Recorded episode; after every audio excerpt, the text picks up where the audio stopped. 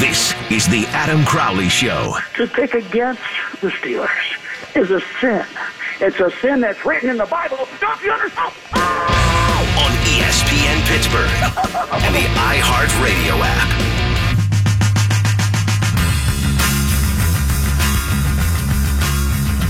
I was off yesterday, so it was a three day weekend. It was beautiful, 60 degrees. Had a couple of Pilsners on my back porch, played some basketball, and I binge watched all of Ozark on Netflix. As in, I started with episode one, the pilot, and wrapped it all up yesterday prior to watching my West Virginia Mountaineers lose to TCU. We'll get to TCU, but Ozark was the basis of some paranoia for me last night.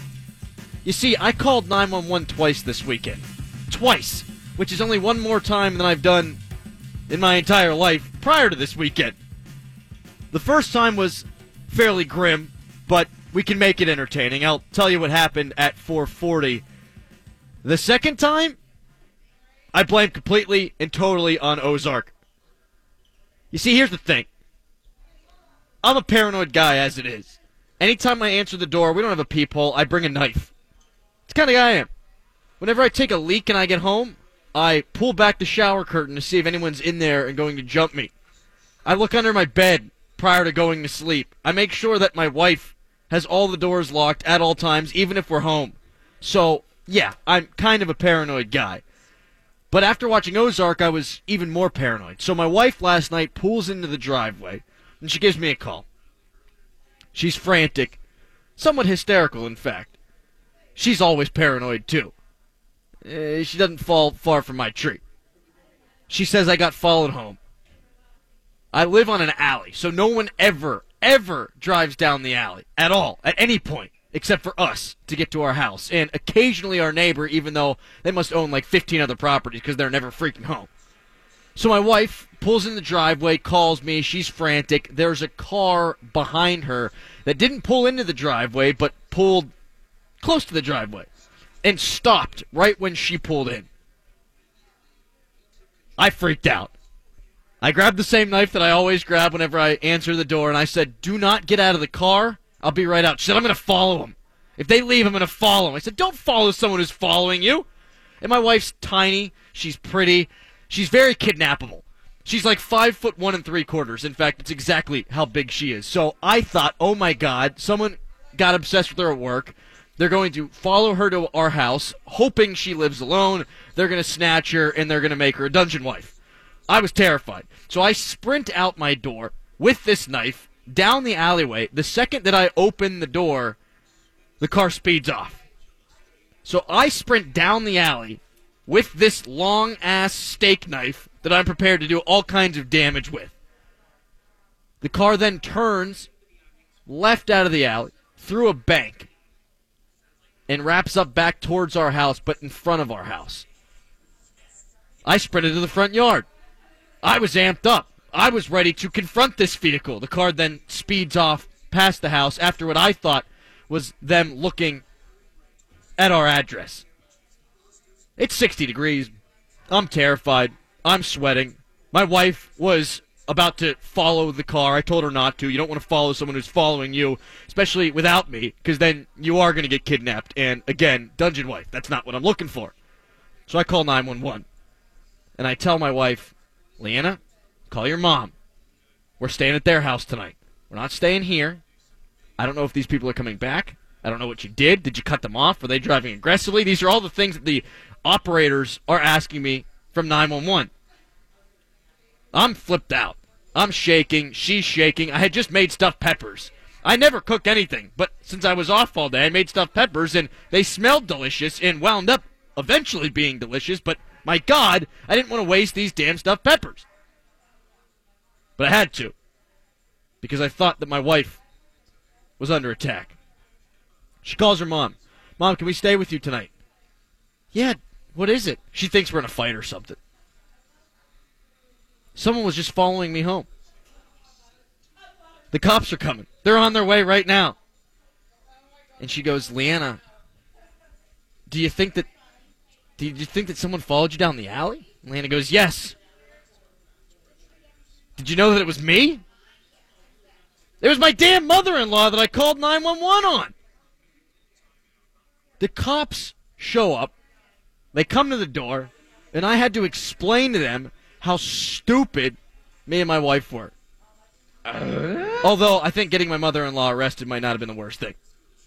You found the Crowley Show where your mom listens, and you should too. 412 922 2874 is the number to call, or you can join the cast of dozens. Follow me on Twitter at underscore Adam Crowley. Whoops. They're fighting with each other. I don't think they're happy with one another right now because my wife called her and yelled at her, but in a joking fashion. And my mother in law, well, she felt bad because she thought that it was all her fault, according to my wife. And really, let's be honest here. That's not on her. You can drive down an alley. I should not have called 911. As I mentioned, though, that was the second time this weekend I called 911 at 440. I'll tell you about the other time, and it has a profound impact on this show. I did watch the AFC and NFC championship games on Sunday, which is just the best weekend of football all season long, I think. Started drinking at 3, stopped drinking around 10, started crying into my beer after the New England Patriots beat the Jacksonville Jaguars, but that's neither here nor there. I've decided who I'm rooting for, though. And not that you so much care, but if you're on the fence, let me try to push you in one direction over the other. You're probably not going to like this, peeps snowflakes, my brethren, but I'm rooting for the Patriots.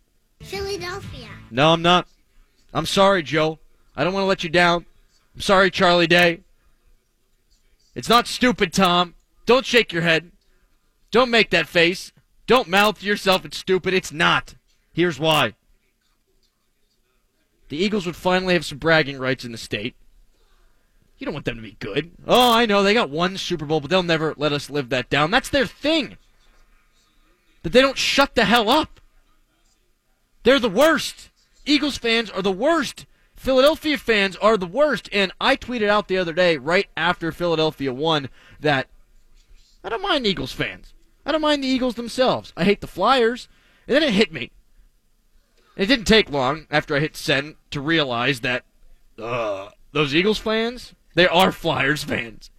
So F them. F their chances.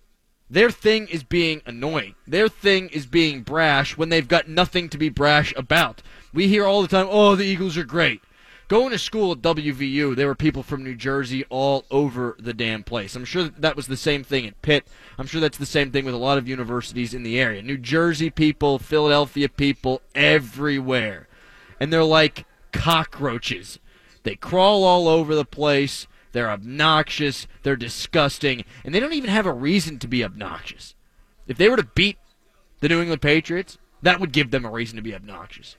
Imagine if they were able to do something in their second chance when the Steelers haven't been able to do it in however many chances.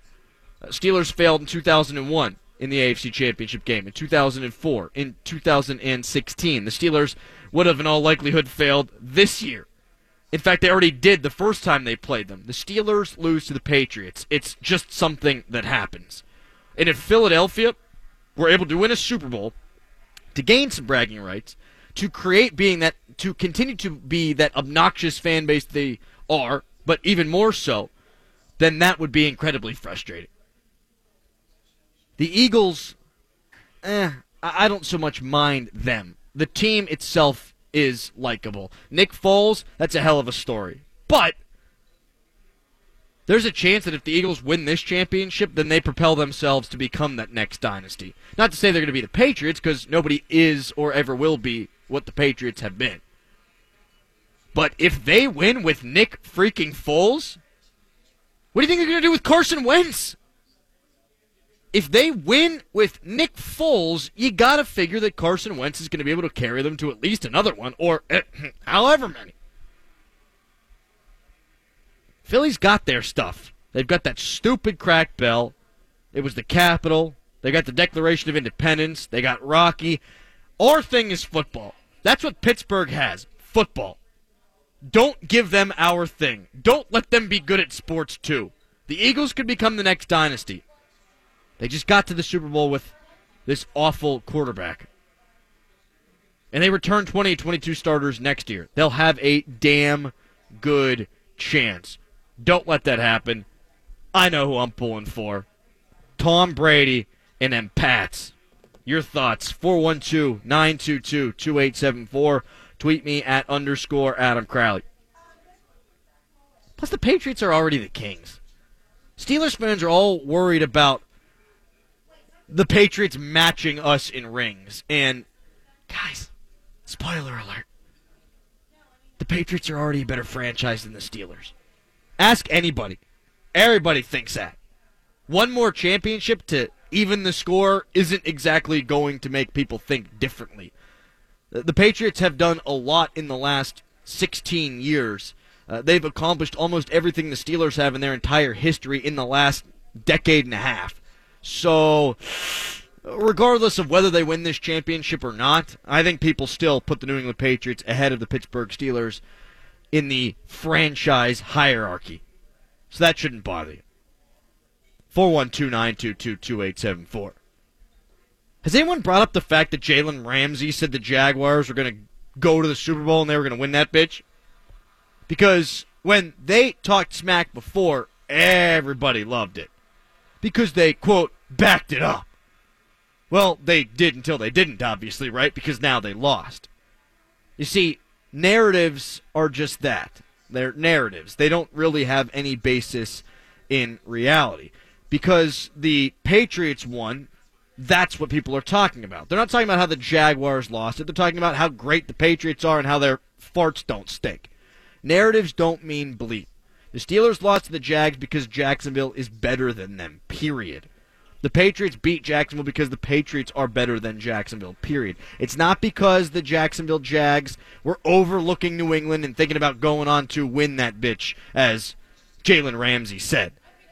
We don't need to look at these things through narrative glasses. We can look at them analytically, we can look at them for what really actually happened. The Patriots were better than Jacksonville. And Jacksonville beat the Steelers twice. In fact, they beat the snot out of them two times. So they're better than Pittsburgh. Enough of the narratives. Enough of Pittsburgh talk too much. Enough of Tom Brady's the greatest and everything he does makes him a better quarterback. Enough of all that. The Patriots are better. Brady's better.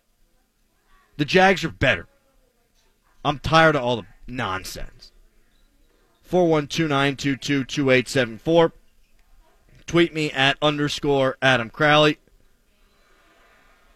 I've seen some infighting on Twitter these last couple of days about Jamie Dixon, the head coach of TCU, and whether or not he did a great job at Pitt and whether or not he can continue to do a great job at TCU. I think anybody having the discussion is doing so only to further an agenda. Uh, Chris Mueller from that station across the street tweeted out, No surprise to see Jamie Dixon's team not play that well when conference play starts. Mike Vukov, uh, whatever, from KDKA, or used to be with KDKA, now from Pittsburgh Sports Now, he has been very critical of Jamie Dixon, and they've kind of been laughing at what's happened to Jamie Dixon in conference play. I find that something that's laughable. Jamie Dixon is on the verge of taking TCU to the tournament for the first time since 1990 freaking 8. Jamie Dixon took Pitt to the NCAA tournament in 11 of 13 seasons. You know how many times Pitt was at the NCAA tournament the last 30 years before that? 11. Jamie Dixon's a hell of a coach. TCU's in much better hands now than they've ever been before. Jamie Dixon just beat the first top 10 team at home in that building in its history. Jamie Dixon knows what he's doing. Don't be salty because your coach doesn't. 412 922 2874. Up next, Will Graves from the Associated Press to hit on all of the topics of the day. I do have a question of you, though, out there. You ever called 911 when you didn't need to? You ever accidentally call 911? Because I got multiple stories of me being a dumbass. The good one coming up at 440. Again, Will Graves, Associated Press, coming up next. It's the Crowley Show. People already will concede that they are a more impressive franchise than Pittsburgh, given what they've accomplished in 16 years, as opposed to what the Steelers have accomplished in their entire existence. Because of that, I'm rooting for Philadelphia not to get an opportunity to talk more smack than they already do when they are obnoxious about nothing. Uh, at least they'll have a reason to be obnoxious, and I don't like that. I'm rooting for the Pats. I, I do think there's something to be said for witnessing greatness while it's happening, even if you don't love it. Like, like I wasn't a like I was a Jordan guy until they got really good, and then by like the time the second three-peat came around, I was sort of over them, you know. Um, but I always sort of respected that. Oh my God, this is the greatest player that we've ever seen, right? At least that I've ever seen. And so I think, you know, like watching the game. So I'm down. I'm laying in the basement. I'm quarantined. I've got 102 degree fever. I got the game on. I'm in like this drug-induced haze. And when he completed the third and 18, they're down 10, right? Ball It game. was over. When they completed the third and 18, I texted my buddies. I was like, the game is over. You know, because you just knew. So, I mean, I, I res- and maybe if they win, they'll stop. You know, I mean, maybe if you're a Steelers fan, maybe if they win, Brady will just be like, all right, I'm just, I'm bored. I'm going to go do something else. And he'll come back at 50 and try to do it again, which might be part of the TB12 playbook. I've been rooting for Alabama uh, as well, as long as they're going to be in the national championship game. And with all respect to our number one listener, Braden, out there, who's a huge Georgia Bulldogs fan, uh, I root for Bama because I do like to say that I've been around for greatness. Uh, whenever you talk to, whenever I at least talk to my parents or uh, you talk to your grandparents, they tell you all about the 70s Steelers, and then they tell you about uh, what the 49ers were able to do and these great dynasties and the Oilers and things of that nature.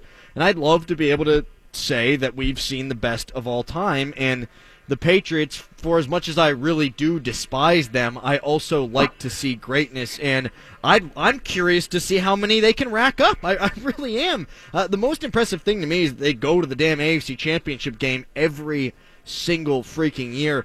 Uh, are they a better franchise than Pittsburgh uh, ever? Uh, I mean, I know. I mean, they were, but you know, how did the Steelers line line up against the Packers in that? Right? I mean, when you're looking at a franchise that's got almost 100 or 90 years of history versus one that's got 50 years, and they were pretty crappy for the first, you know, 35 of them. I mean, it's they had one. They made it to the one Super Bowl where they got lucky, got a hot streak in the playoffs, and got crushed by the Bears. Had done nothing before that.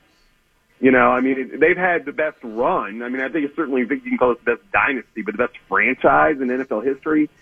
I mean, we're talking one owner and one coach and one quarterback. That is not a franchise. That is an era. That is not a franchise. It's tough for me to kind of separate the two, though, Will, because the 49ers are considered one of the best of all time, but they had their success in that short period of time. The Steelers had most of their success in the 70s. Uh, when you right, wait, wait a minute, wait a minute. Most of their success in the la- in this millennium have they won like they haven't had a losing they've had one losing record and uh and won two Super Bowls and yeah, right, but all of it all of it pales in comparison to what the Patriots have done over that same period of time. Yeah, but so does everybody else. I mean, Sure, But- and, and comparing but- to but we're- perfection isn't exactly fair. I understand that point. What the Patriots did in the '70s versus what the Steelers did in the '70s.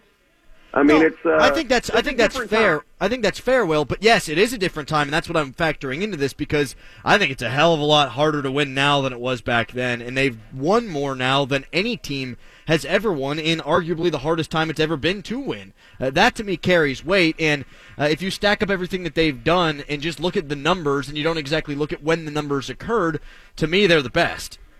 Nah, Ah, you're You know, fevered. I- you're fevered. You obviously don't know what you're talking about. Obviously.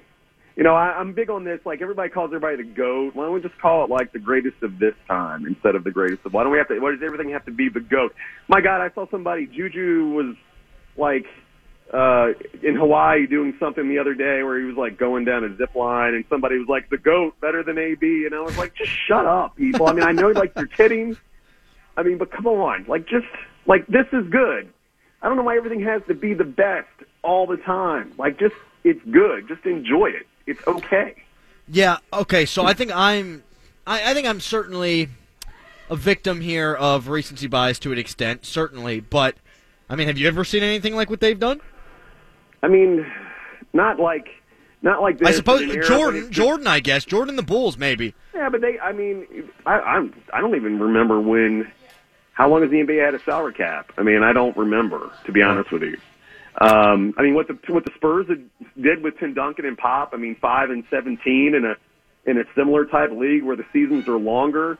There are fewer players, so if one of these players gets hurt, you're sort of screwed. I mean, the one year the, the Patriots didn't have Brady, they didn't make the playoffs, although they made Matt Cassel a ton of money that year.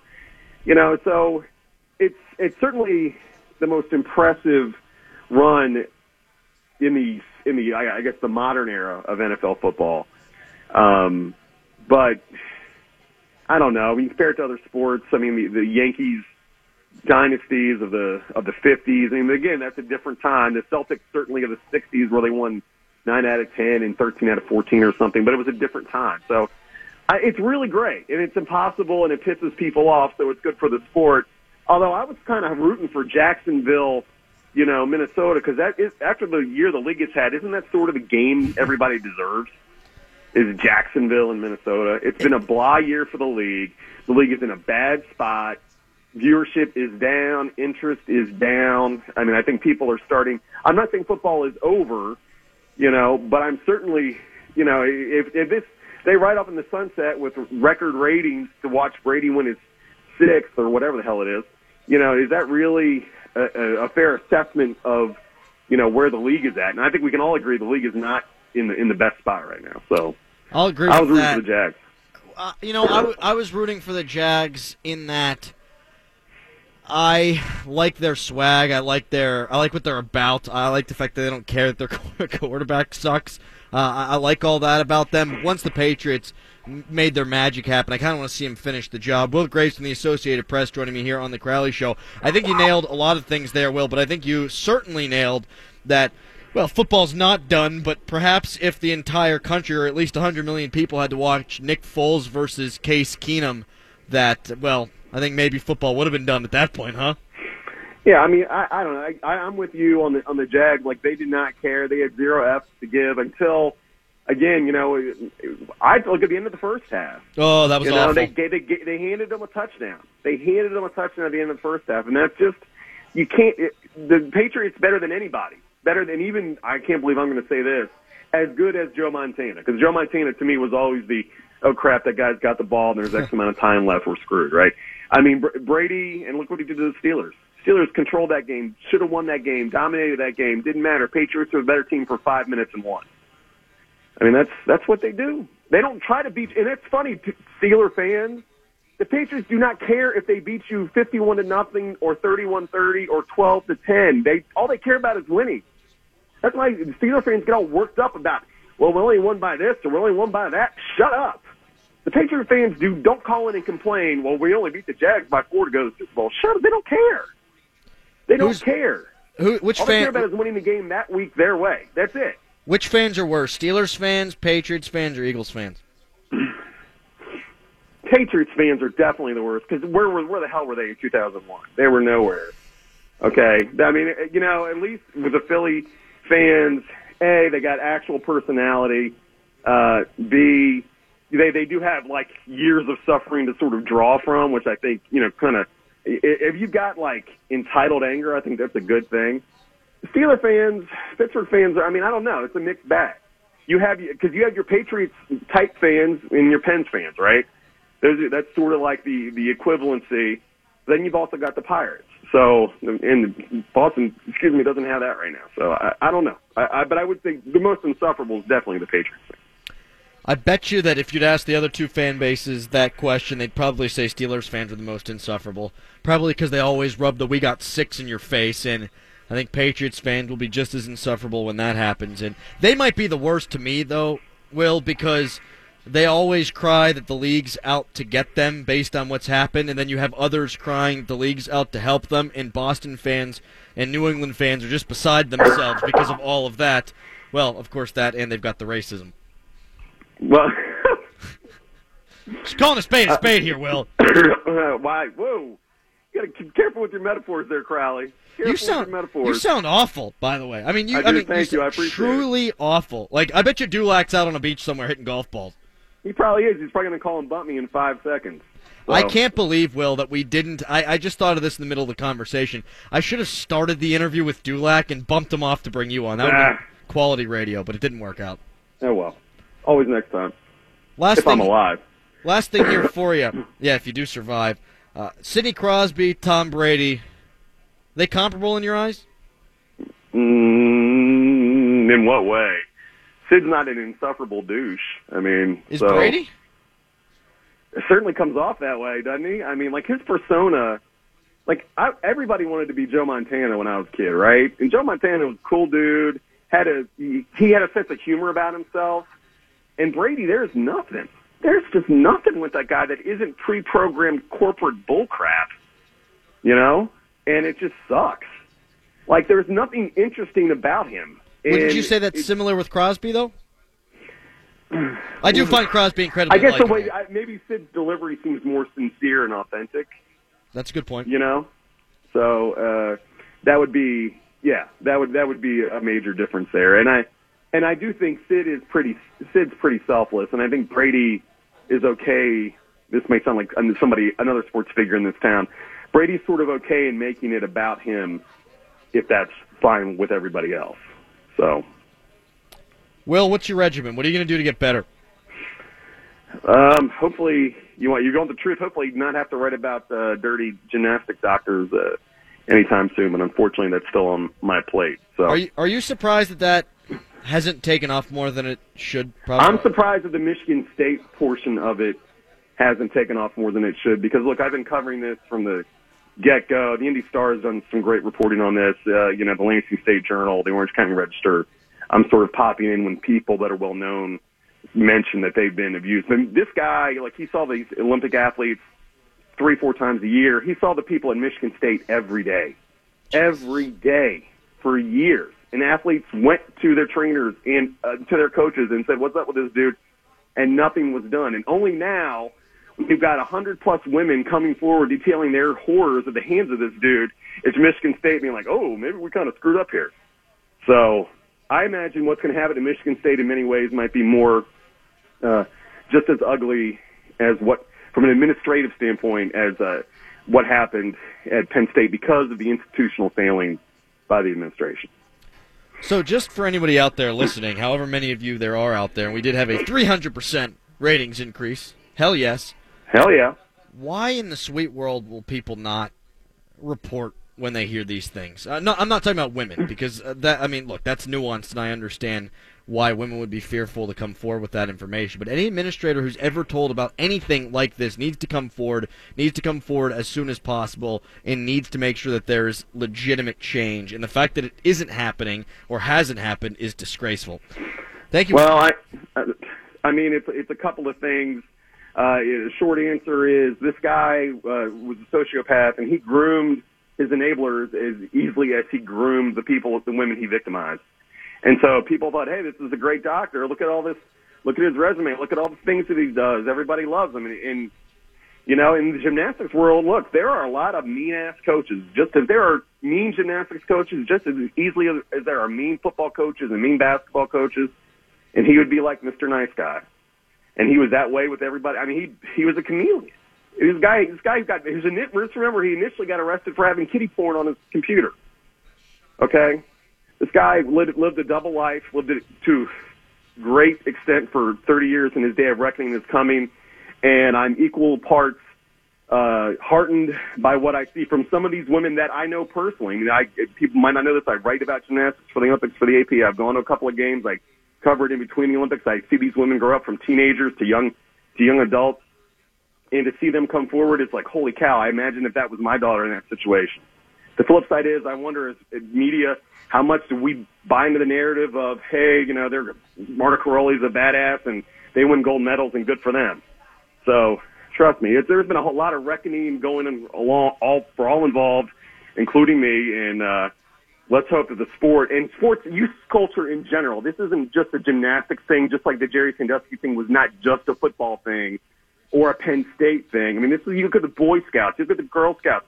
There have been look at the Catholic Church. This is anytime you give an adult predator, you know, a, a wide open, you know, chance to, you know, basically go after victims at will unchecked. This is what you get. It need the culture needs to change. It's not just about gymnastics. We've got to do a better job of taking responsibility for the people we're supposed to be responsible for. Thanks So- a lot, Will. That's uh, that's heavy subject matter, but Yeah, that- yeah. Thanks for that. Yeah, stuff that needs to be discussed. But uh, now, now Yeah. I'm Now I'm going gonna go to die. Be, yeah, I'm going to be sad for the next two hours and twenty minutes, and inevitably when you pass away. Thanks, buddy. Good luck out there. Thanks, see ya. Will Graves, Associated Press, for the final time in this life. Coming up next, I'll give you a reason to root for Tom Brady, and can we just shut up about James Harrison for a minute? It's a Crowley show.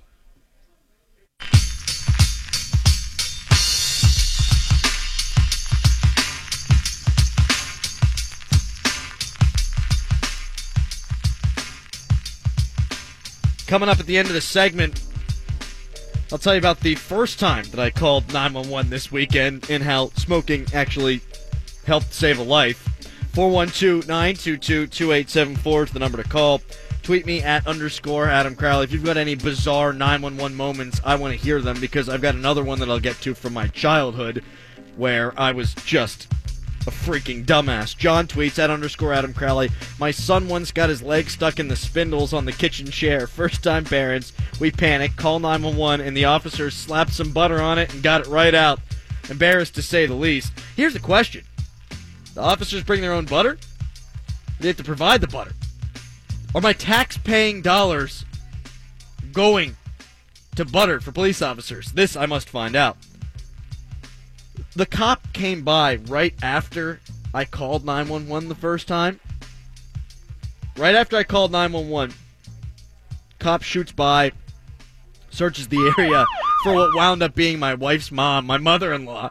The cops drove around in a circle around our block looking for the vehicle that we described and did not recognize because it's so dark in our alley.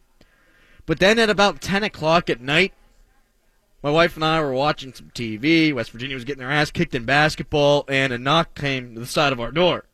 And I go down and I open our side door, and there's a cop standing right there, just double checking everything's okay. Three hours later, my wife could have been bound and chained by that point. First responders, more like late responder. That's gonna get me in trouble. Never go after the first responders. I was a little bit upset with with their uh, tardiness in their actual approach to coming to the house. Like they drove by a couple of times, but they never came to the house until my wife already would have been kidnapped. So that was a little bit frustrating. Anyway, 412-922-2874. Told you that I was going to give you a reason to root for Tom Brady. And here's my reason. Philadelphia. No, stop it, Joe. He is Sidney Crosby. Sidney Crosby and Tom Brady are so similar, it's ridiculous. In fact, both are huge Trump supporters. That's a joke. Good one, Crowley. You know, because Crosby didn't go to the, uh, he went to the White House and didn't denounce it, and Brady actually has a hat in his locker. Anyway, both players care about their sport. Both players care about being the best. Both of them care about the sport more than they care about anything in their personal lives. In fact, I don't think Crosby's had a girlfriend in his entire life. I think he's a virgin. I think he's like Tim Tebow of hockey. It's perceived that both players get help from the league, but it's really not the case in either situation. People say all the time Crosby gets all the calls. That's BS. Niskanen, Dubinsky, Steckel, Hedman, they've all used his head as a freaking pinata. He does not get the calls. That's nonsense. And the same thing for Tom Brady. Brady got the tuck rule, but he wasn't Brady then. It wasn't because he was some golden boy quarterback. It wasn't because the league was trying to rig anything. He was a first year, sixth round pick. He wasn't getting the benefit of the doubt there. They just made the rule up on the spot. More recently, Brady got suspended for cheating. Before that, the team got in trouble for cheating. So, Brady does not get the benefit of the league, and as much as other people like to say the same thing for Sidney Crosby, that Crosby always gets the benefit from the league, that's nonsense.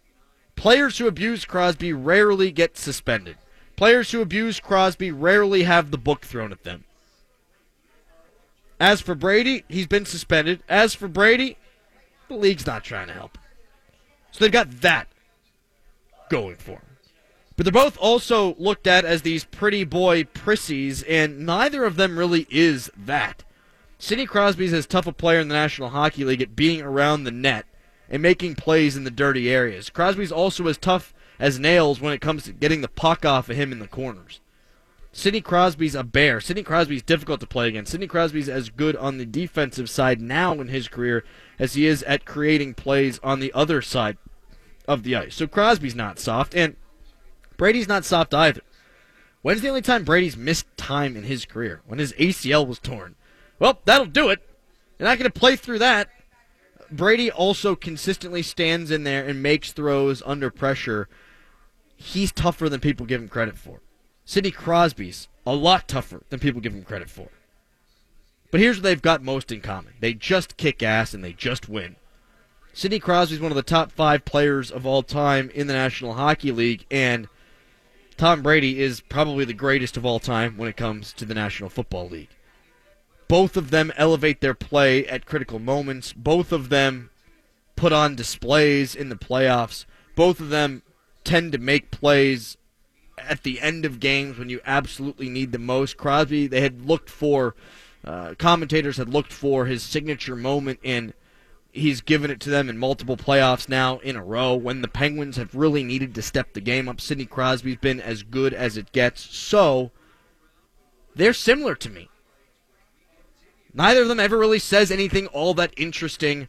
As much as I dislike Brady, I can't dislike him as much as the general public because every time I look at him, look at him, I think of Sidney Crosby.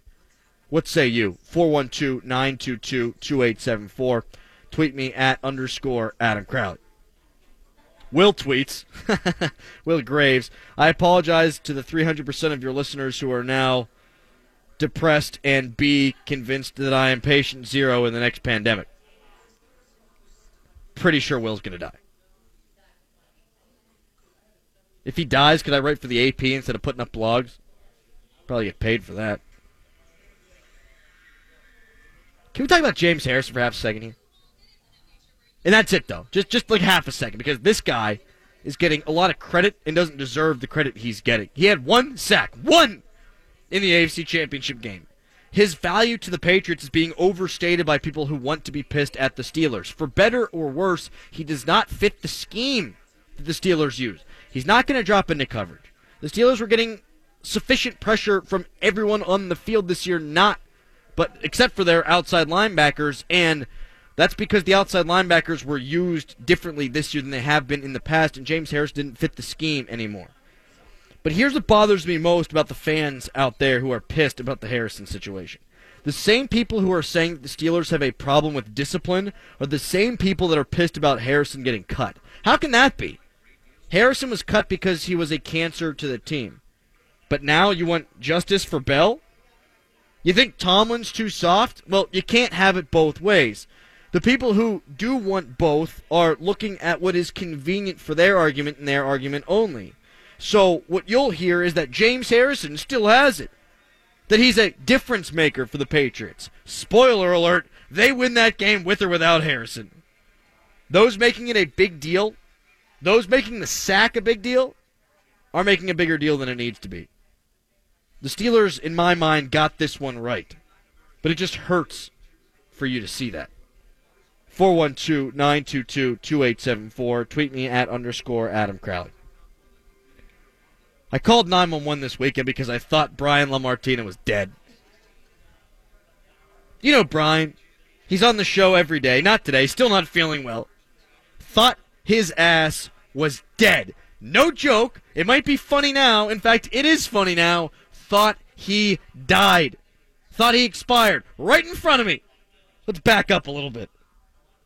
We like morale here around the Crowley Show. We're all friends. As much as I make fun of Tom, we love him. As much as I mess with Joe for the drops, we love Joe too. KDO was there, my wife was there, and Brian was there. We were all at a nice little establishment in Carnegie, Riley's Pour House. Love it. Good beers, good atmosphere, live music. We got to enjoy none of it. Brian orders the shepherd's pie. Look delicious. It's pie crust, some beef, some cheese, some peas, some onions, and then some mashed potatoes. It's delicious. Caloric, but delicious. Most things that are delicious are caloric. There's gluttony there. Brian saw that thing on the menu and he's like, mm, I can't go full American pie here, so I'm just going to eat this thing.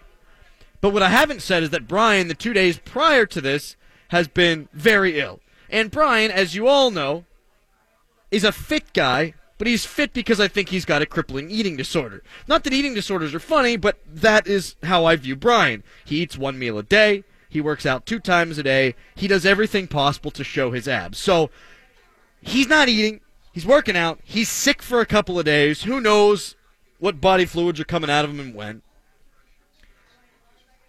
He may have smoked a little pot. And he comes out to meet us at Riley's Pour House. I actually don't know about the pot thing, but I thought it would add some value and character to the story. Brian eats the shepherd's pie, has himself a Guinness. He orders another one, sets it down, has a sip.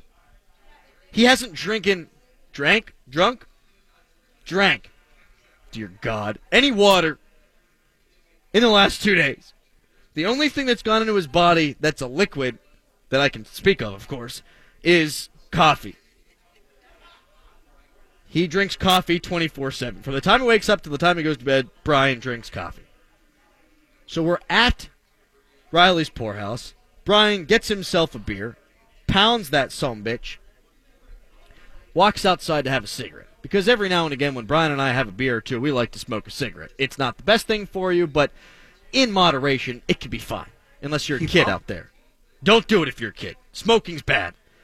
But in this instance, it saved Brian's life because I went out there to accompany him because of my terrible nicotine addiction. He sits down, looks me dead in the eye, and says, I don't feel great. I say, Oh, is it the the flu? Bri- Brian? Brian? Oh my god! Brian!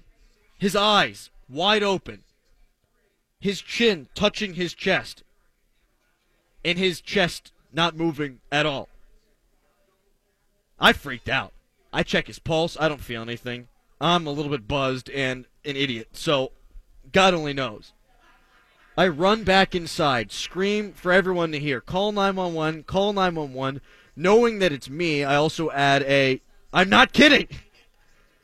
KDO is there, my wife is there, they both call 911. My wife is certified in CPR, so she runs outside with me. Luckily, an EMT came out with her. He was just there either drinking or eating. Perhaps he had the shepherd's pie. I was happy he was there because I did not need my wife putting her lips on Brian because that would have been the end of the marriage.